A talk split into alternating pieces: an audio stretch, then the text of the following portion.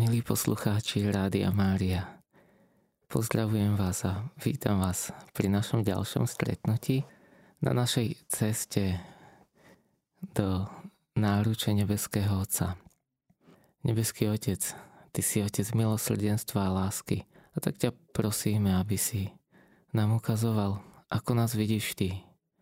Aby si nám zjavoval svoje milosrdenstvo. Aby sme prijali dar odpustenia, ktorý pre nás máš a aby sme na ňo získali nový pohľad. O to ťa prosím v Ježišovom mene. Amen.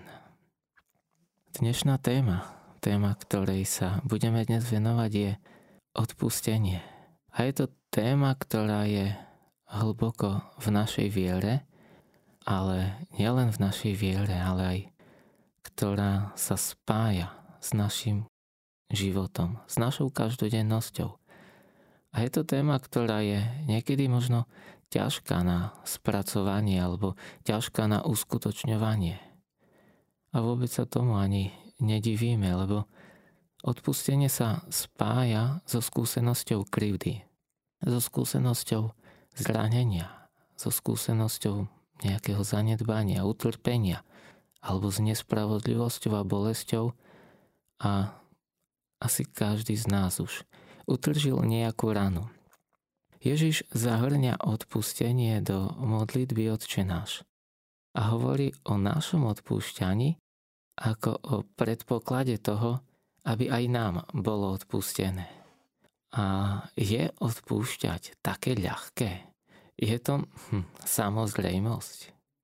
Prednedávnom som čítal jeden článok, ktorý sa o odpustení zmieňoval že je v kresťanstve vykresľované príliš vzletne, tak, tak zidealizovane. A je dosť rozšírený postoj, že odpustenie sa spája so zabudnutím toho, čo sa stalo a s, s novým začiatkom. Možno si to niekedy spájame s tým, čo hovorí Boh o svojom odpúšťaní, že On si už nespomína na naše hriechy, že už si nespomína na naše prešľapy. A tak aj my niekedy máme tendenciu zmýšľať o odpustení tak, že spravíme hrubú čiaru a začíname od znova. Ako by sa dalo spraviť rozhodnutie a ísť ďalej. Lenže nie je to celkom tak. My nie sme iba vôľové bytosti. My nie sme iba ľudia, ktorí majú rozum, vôľu, ale my máme aj aj emócie a máme aj pamäť srdca. My cítime, my prežívame. A preto rozumové rozhodnutie nestačí.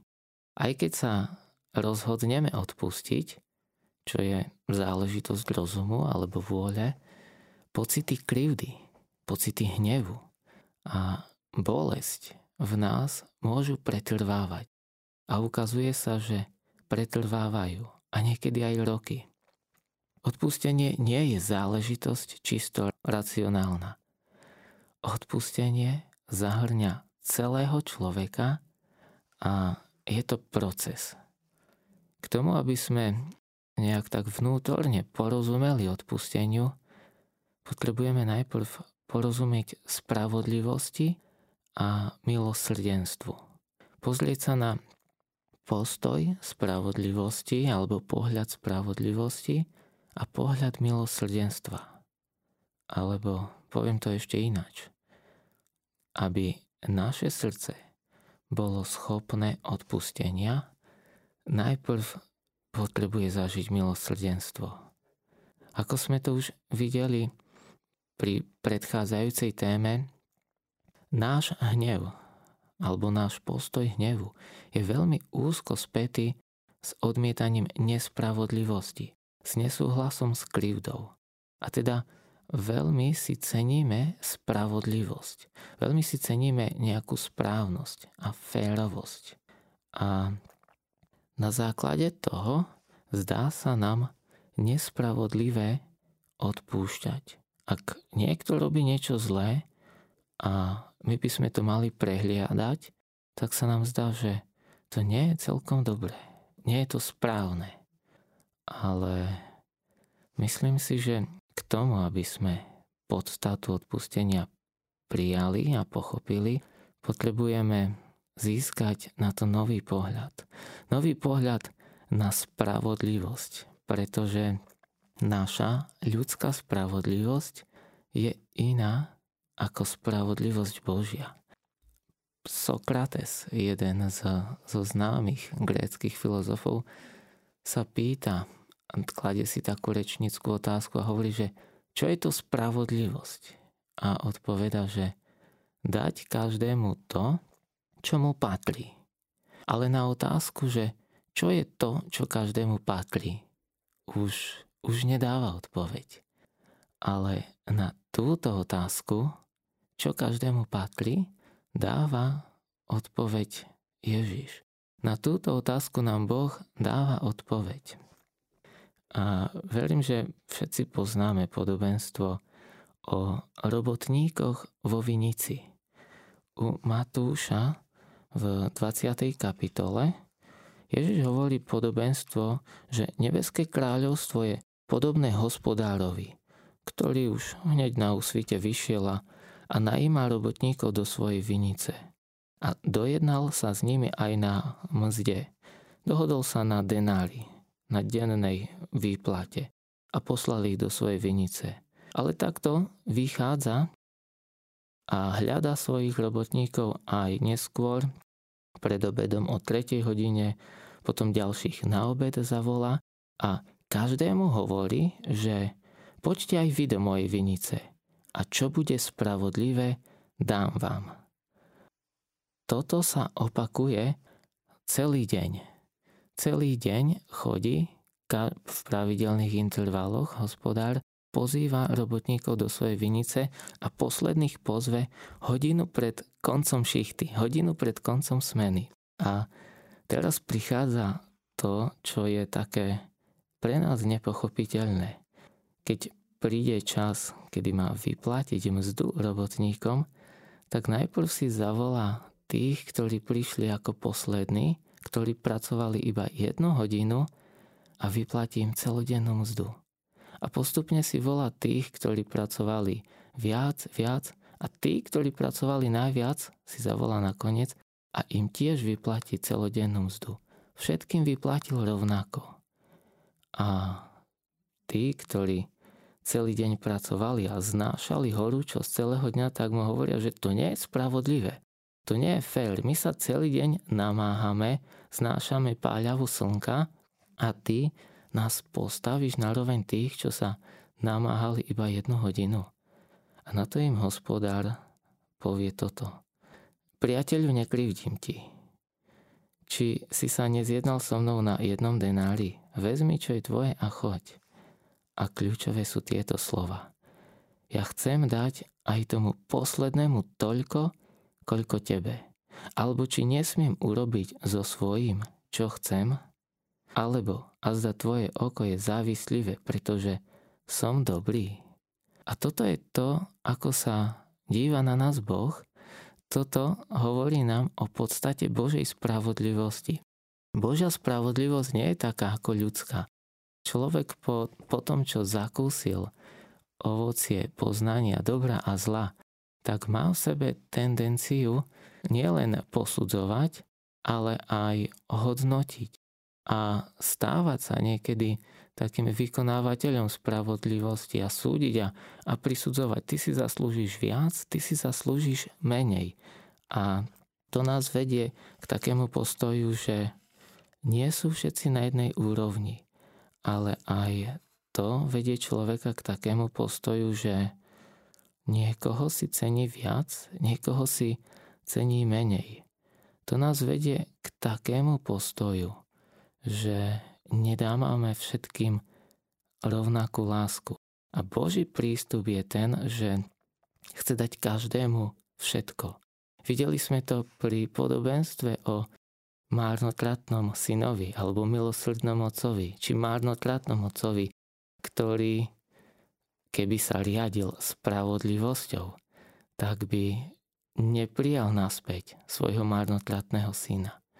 Ale napriek tomu, že on všetko premrhal, on mu všetko dáva naspäť. A toto je postoj Božej spravodlivosti, ktorá nie je taká ako naša. Prorok Izaiáš hovorí, že moje cesty nie sú vaše cesty. Že moje, teda Božie myšlienky nie sú vaše myšlienky. Ako je vysoko nebo od zeme, také veľké je jeho zľutovanie. Lebo Boh nás vždy vidí ako svoje deti a bez ohľadu na to, čo robíme, On nám vždy chce dať len to najlepšie. On nás neposudzuje. On nás nesúdi. A preto nie je vnútorne spútaný alebo nemá takú v sebe tendenciu byť spravodlivý tak, ako my. My máme tendenciu súdiť a posudzovať a hodnotiť a tým pádom niekoho uprednostňovať. V 18. kapitole u Matúša čítame, ako učeníci prichádzajú k Ježišovi a pýtajú sa ho, kto je väčší v kráľovstve nebeskom. A Ježiš si zavolá deti a povie mu, že zavolá si k sebe chlapca a povie učeníkom, že ak sa neubrátite a nebudete ako deti, nevojdete do kráľovstva nebeského. To je nádherné, že učeníci mali mentalitu ľudskú, normálnu, že kto je viac, kto je menej, kto viac odpracoval, kto menej, kto si viac zaslúži, kto menej. Ale Ježiš hovorí, nie kto viac, kto menej všetci rovnako, všetkých vás chcem. A toto je Boží pohľad na nás, toto je Boží pohľad na spravodlivosť, ktorú my nazývame, teda ktorú nazývame Božie milosrdenstvo. Božia spravodlivosť je vlastne Božím milosrdenstvom. Je to jeho láska, jeho tendencia, jeho postoj, ktorý hovorí, že ja nechcem smrť hriešníka. Ja ťa nechcem odsúdiť, ja ťa nechcem stratiť, ale ja chcem, aby si mal život. Ja chcem, aby si mal všetko to, čo ti patrí, čo som ti dal, bez ohľadu na to, či si to zaslúžiš, alebo či si to nezaslúžiš. Ale my niekedy máme problém prijať takúto spravodlivosť, takýto pohľad a takúto Božiu spravodlivosť. A práve preto máme problém aj s odpustením. Lebo je ťažké odpustiť, ak verím tomu, že to nie je fér. Ja nedokážem odpustiť. A práve preto o odpustení hovoríme až teraz, keď sme hovorili o premene srdca. Keď sme hovorili o tom, aký je Boh, lebo pokým nebudeme mať aj my premenené srdce, pokým nebudeme mať aj my Boží pohľad a nepríjmeme to, že Boh chce dať každému to, čo mu patrí. Boh chce mať s každým vzťah, tak nám bude ťažko odpúšťať, lebo spravodlivosť, férovosť si budeme viacej ceniť ako vzťahy. Ale Boh to tak nemá. Boh chce dať každému lásku a chce dať každému prijatie. A Možno poznáte príbeh proroka Jonáša. Príbeh, ktorý hovorí o probléme prijať milosrdenstvo, prijať Boží pohľad. Prorok Jonáš bol poslaný do mesta Ninive, aby vyzýval ľud k pokáňu, lebo ináč príde pohroma. A on to nechcel spraviť, lebo vedel, že Boh sa nad nimi zmiluje, že im odpustí a Asírčania, teda Ninivčania, by nemali ten spravodlivý kres, ktorý im patrí. Bolo by im odpustené. A tak uteka spred Boha. Uteka od svojho poslania. A poznáme tú históriu, ako príde na mori búrka a námorníci potom sa pýtajú, že čo sa deje, prečo je to tak, až Jonáš sa prizná, že uteká od svojho poslania, ale podstata je v tom, že napokon predsa len Jonáš ide a ohlasuje v Ninive, že ak sa nezmeníte, tak bude koniec. Ale ak sa odvrátite od svojich postojov, od svojho zmýšľania, tak je tu nádej. Je tu nádej, že bude odpustené. A potom ide za mesto a čaká. A vidí, že Ninivčania sa odvrátili od svojho zlého zmýšľania a Boh im odpúšťa. Toto je kľúčové, že v tom momente Jonášovi sa to nepáči a nahneval sa. V 4. kapitole knihy proroka Jonáša čítame, že Jonáš sa hneva na Boha a hovorí mu, pane, či som to nepovedal, kým som bol vo svojej krajine? Veď som vedel, že si láskavý, že si milosrdný Boh, že si trpezlivý a veľký v zľutovaní a zmilúva sa nad nešťastím. A hovorí mu, e, že odober odo mňa moju dušu, lebo je mi lepšie zomrieť ako žiť. Nedokázal prijať odpustenie, nedokázal sa zmieriť s tým, že Boh odpúšťa. A toto nám ukazuje aj na ťažkosť odpúšťať. Pokiaľ nemáme srdce naplnené Božím pohľadom, Božím milosrdenstvom, pokiaľ sme ho sami nezažili, tak budeme brať odpustenie ako nespravodlivosť, ako nefér a nedokážeme do ňoho vstúpiť. Čisté vôľové rozhodnutie to nie je odpustenie. Ježiš v 18. kapitole, na konci 18. kapitoly hovorí, že tak aj môj nebeský Otec urobí s vami, ak si navzájom nebudete odpúšťať zo srdca. Odpúšťať zo srdca znamená odpúšťať z hĺbky bytosti, odpúšťať celým svojim ja, odpúšťať z presvedčenia. Lenže pokiaľ my si viacej ceníme férovosť než lásku, tak to nedokážeme. Pri našom rozprávaní o odpustení je veľmi dôležitá 18. kapitola Matúšovho Evanielia. Ježiš tam hovorí o odpustení ako keby v dvoch súvislostiach. Najprv hovorí o tom, že ak sa niekto proti nám prehreší, tak máme ho upozorniť alebo máme mu povedať, že čo si nie je správne. Ak príjme napomenutie dobre. Ak nie, máme si zavolať ďalších dvoch, troch svetkov a znovu ho upozorniť. Ak ani tak neposluchne, máme si zavolať církev ako spoločenstvo a povedať mu, že, že čo si nie je správne a ak nepríjme napomenutie, tak máme sa k nemu správať ako k mýtnikovi a k pohanovi. A toto hovorí ako pre nás možno niekedy taký návod, že OK, tak trikrát a dosť. Ak ti ťa trikrát upozorním, že správaš sa neférovo, nepoctivo, trikrát som ti schopný odpustiť a potom ťa vylúčim, potom si pre mňa kto si cudzí.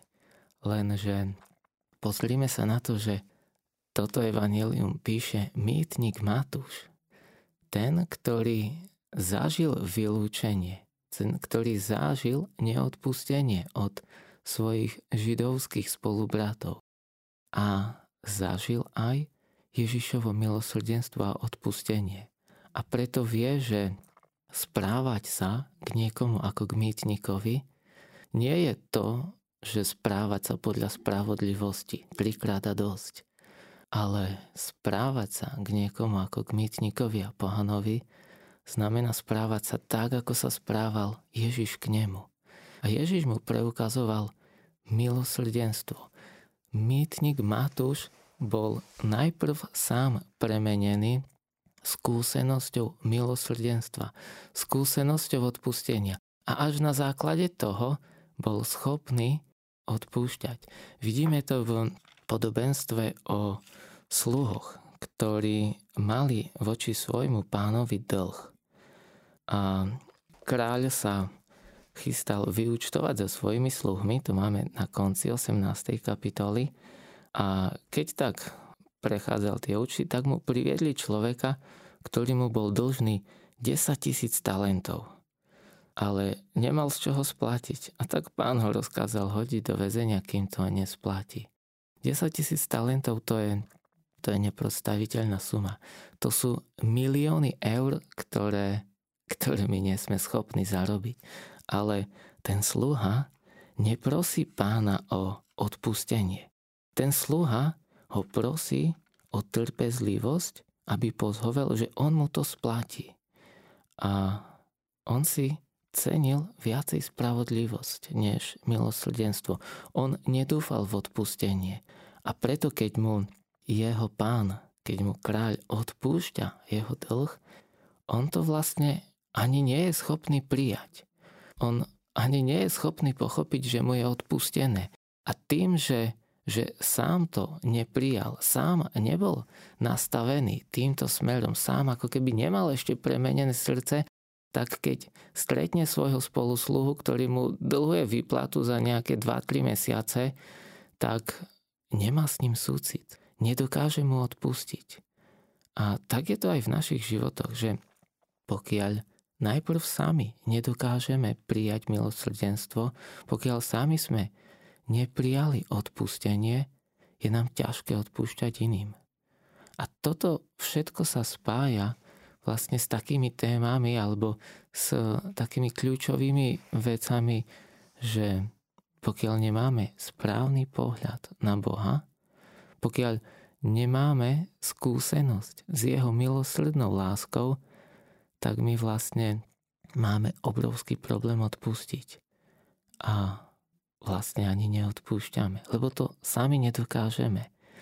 A toto je ďalšia taká kľúčová vec, že my máme pohľad na odpustenie ako na niečo, čo dávame inému. Hovoríme si niekedy tak, že odpustenie, že to je dar, ktorý dávame tomu, kto sa proti nám prehrešil. Lenže odpustenie v skutočnosti je dar, ktorý Boh dáva nám. Odpustenie je dar, ktorý je pre mňa od Boha, aby mňa vyslobodil. To, že je odpustenie dar pre mňa veľmi pekne zobrazuje práve koniec tohto podobenstva o kráľovi, ktorý zúčtoval so svojimi sluhami. Pretože keď sa dopočul, že ten sluha, ktorý mal veľký dlh, neodpustil, tak ho vydal mučiteľom, dokiaľ nevyplatí celý svoj dlh.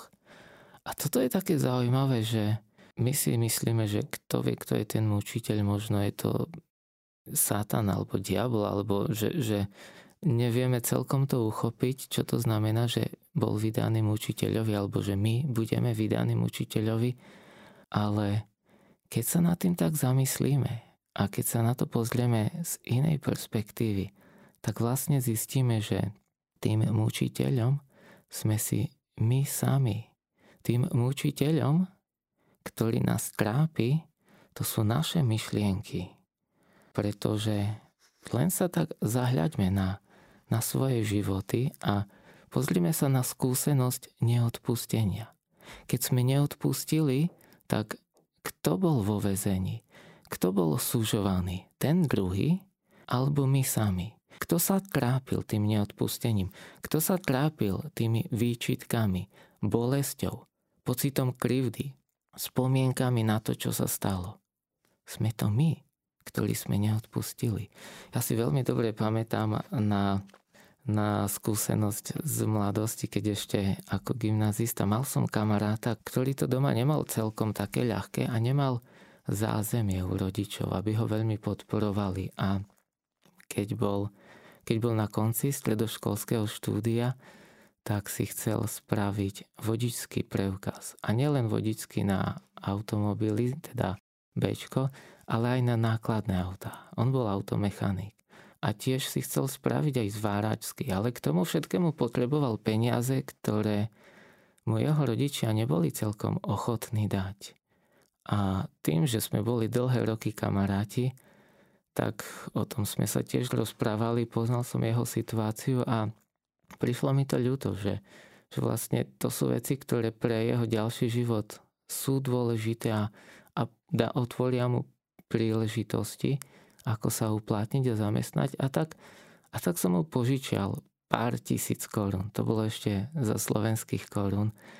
A v nádeji a vo viere, že veď sme kamaráti, tak, tak mi to všetko vráti. A, ale stala sa taká vec, že on keď dokončil školu, odišiel preč. Odišiel preč zo Slovenska. A peniaze mi nevrátil. A ja zo začiatku som to bral tak, veď sme kamaráti, príležitosne, keď príde domov, tak mi to vráti, ale, on sa ako keby odstrihol od svojej rodiny, prestal komunikovať a chcel asi zabudnúť na všetko, čo, čo v mladosti prežíval a prestal reagovať aj na mňa. Keď som mu volal, nedvíhal. A keď sa po nejakom čase vrátil, tváril sa, že, že nič mi nie je dlžný. A ako keby medzi nami nič nebolo.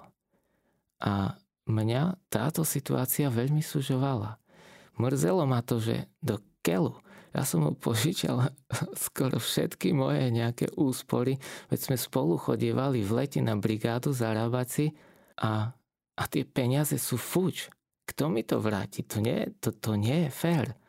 A dlhé roky som žil s týmto pocitom neodpustenia. A vždy, keď som si spomenul na to, čo sa stalo, na ten dlh, ktorý mi nesplatil, tak boli to myšlienky, ktoré mňa sužovali. Myšlienky, ktoré mi pripomínali, že čo si mi dlhuje, že čo si mi chýba, že som bol oklamaný, ukrivdený. Ale videl som, že perspektíva vrátenia dlhu tu nie je. A že len sám seba budem takto sužovať. A tak neskôr, keď som počul o odpustení, že je to dar pre nás, tak vtedy som veľmi dobre porozumel, že pokiaľ sa budem dožadovať spravodlivosti a čakať, že mi ten dlh raz vráti, tak budem sám seba držať vo vezení a sám sebe budem mučiteľom. A sám sebe budem spôsobovať nepokoj. A tak som sa začal za ňo modliť, začal som mu odpúšťať, začal som mu žehnať a tá horkosť, ktorú som si v srdci niesol, tá bolesť z toho, že spolu sme si zarábali peniaze a on ma takto oklamal, takto mi nevrátil, začala sa vykrácať. A ja si na tú situáciu veľmi dobre pamätám. Ja som nezabudol na to, že on mi čosi nevrátil. Ale vôbec ma to už neboli. Už už nie som mučiteľom sám sebe. A pri tejto skúsenosti som porozumel, že čo to znamená odpustiť zo srdca. Predtým, keď som sa len rozhodoval, že spravíme za tým hrubú čiaru, tá bolesť v srdci bola. Ale až keď som prijal iný pohľad na tú situáciu, až keď som prijal to, že veď Boh odpúšťa aj mne. Koľkokrát ja som sa k iným nezachoval správne. Veď aké mal on detstvo a aké ja. Prečo by som mu nemohol preukázať takto milosrdenstvo? Prečo by som mu nemohol takto ukázať svoju lásku, až keď som začal meniť svoj pohľad na celú tú situáciu. Až keď som začal sa na ňo dívať ako na, na toho, ktorý sám bol veľmi zranený. A preto sa tak zachoval, tak až tento súcit, toto milosrdenstvo ma pohlo k tomu, že som mu dokázal odpustiť zo srdca. A toto je kľúčové pre náš pohľad na odpúšťanie. Pokiaľ nebudeme mať pohľad na iných taký, že oni niekedy ani nechcú skutočne robiť zlo. Oni ľudia nevždy si uvedomujú, že robia niečo zlé. Pokiaľ nepríjmeme to, že väčšina ľudí, keby vedela, ako svojim správaním ubližuje alebo zraňuje, tak by to ani nerobili. Nesprávali by sa tak. Ale my žijeme oddelení od vlastného srdca. Počúvame pravidla, ktoré sme si na ňo napísali. A tým pádom sa neriadime podľa súcitu, podľa lásky, ale riadime sa podľa tých pravidiel. A sme niekedy ako také mátohy, zaslepení, zameraní na hľadanie istoty, na hľadanie zabezpečenia a tým pádom robíme aj veci, ktoré zraňujú, ktoré bolia. Ale keďže máme uzavreté, zatvrdené srdcia, tak to ani necítime a nevnímame, lebo nemáme pohľad na iných, ktorý je pohľadom lásky, ale máme pohľad, ktorý je ovplyvnený našou tvrdosťou, našou bolesťou, našim strachom. A toto potrebuje byť Božou láskou zmenené, premenené. Aby sme dokázali žiť životným štýlom odpúšťania, to kľúčové je prijať Boží pohľad na odpustenie a oslobodiť sa možno od toho, ako vnímame odpustenie my. Lebo niekedy sa nám zdá, že odpustenie to môže znamenať schváľovanie nespravodlivosti. Odpustenie znamená, že zabudnem a prehľadám niečo, čo nie je správne. Lenže nie je to celkom tak. Ja keď odpúšťam, tak nehovorím, že nič zlé sa nestalo, ale príjmam dar odpustenia, ktorý mi Boh dáva, príjmam oslobodenie, aby som už nežil v bolesti a v súžení.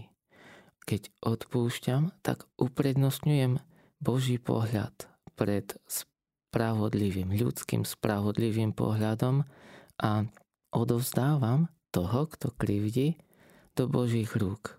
Nestaviam sa do pozície sudcu.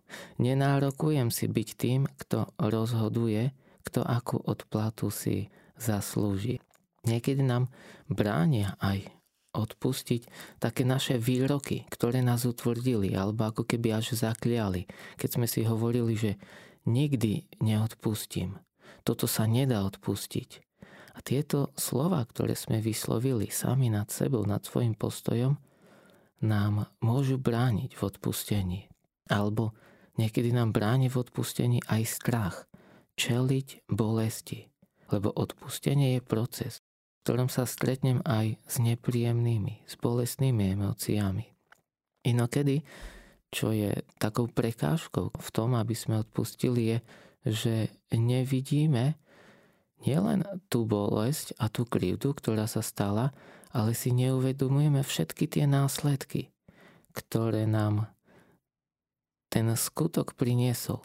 A až keď si spočítame všetko to, o čo nás, naše neodpustenie oberá, až keď si uvedomíme a prídeme k tomu, že neodpustením my vlastne zotrváme v obmedzení, my zotrvávame vo vezení, my sme mučení a oddeľuje nás to od vnútorného, od slobodného, od pokojného života, tak až keď si toto uvedomíme, tak e, pomôže nám to odpustiť a chcieť odpustiť. Niekedy nám bráni v odpustení taká túžba po odplate. Máme sklon hľadať vinníka. Keď ja trpím, tak automaticky hľadám vinníka. A keď niekoho nájdem, že je vinný, tak nie je fér mu odpustiť. A mal by byť potrestaný. A tento postoj spravodlivosti, že nie je fér odpustiť, alebo je fér, je spravodlivé odplatiť, zaslúži si to ten človek, tak nám bráni v odpustení.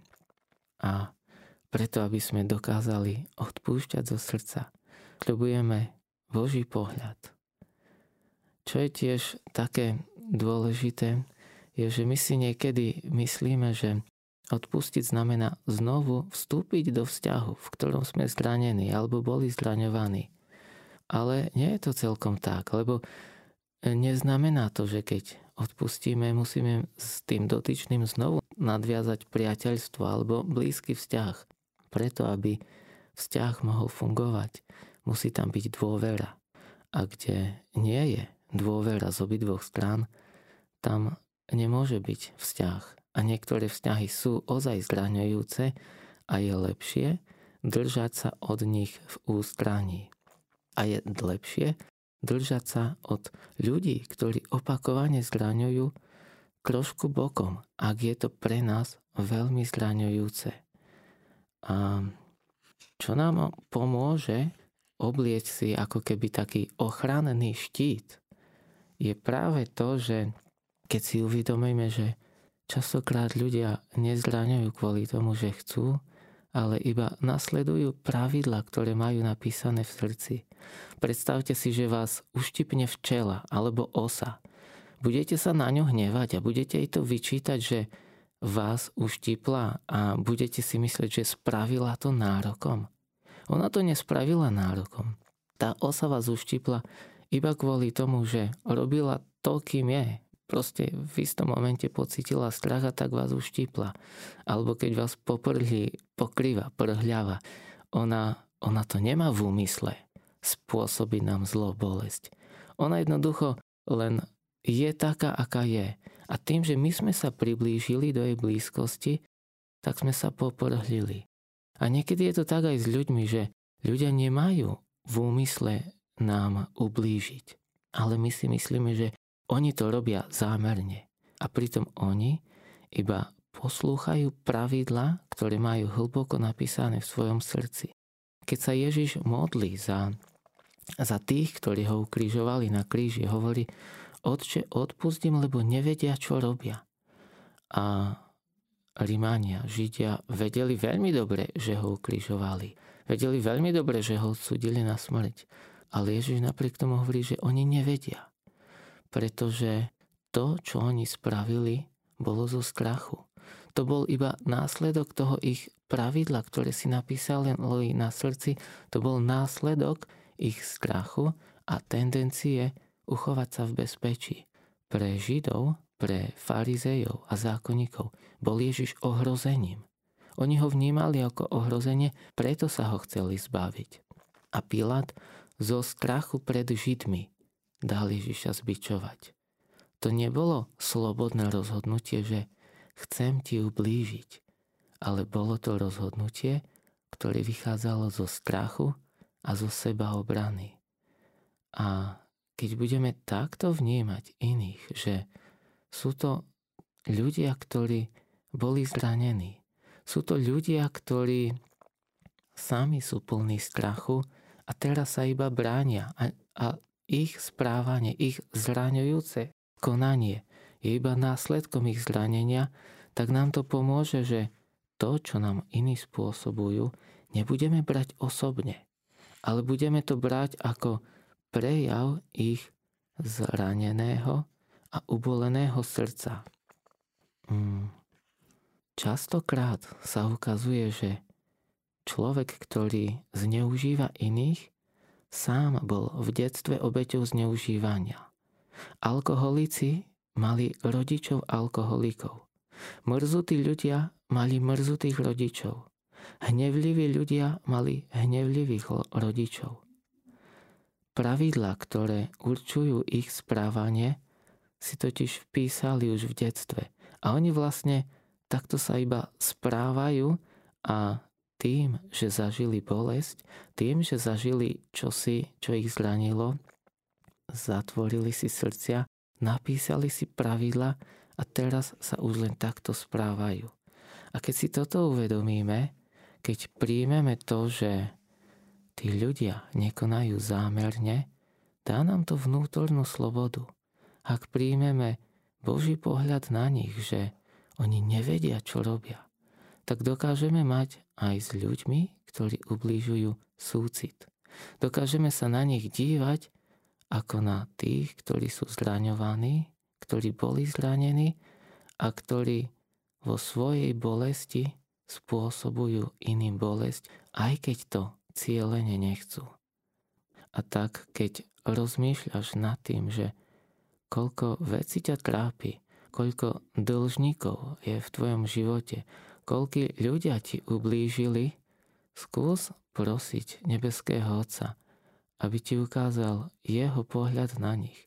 Skús sa začať na nich dívať tak, že všetci ľudia, ktorí ti v živote ublížili, že to vlastne boli ako tie malé zranené deti, ktorým kto si ublížil a oni teraz už len konajú na základe pravidel. Ak sa budeš takto dívať na iných, že keď ťa zraňujú, že oni vlastne nevedia, čo robia, lebo oni sú oddelení od vlastného srdca, tak nebudeš brať ich útoky, nebudeš brať ich zraňovanie osobne a nebude sa ťa to až tak dotýkať. Nebude ťa to bolieť a dokonca ťa to bude viesť k tomu, že sa na nich budeš dívať so súcitom. Tak nebeský Otec, prosím ťa, daj nám súcitné a milujúce srdce. Premeň náš pohľad. Uč nás dívať sa, ako sa dívaš ty, aby sme videli, ako vidíš ty, aby sme cítili, ako cítiš ty, aby sme dokázali odpúšťať zo srdca. Amen.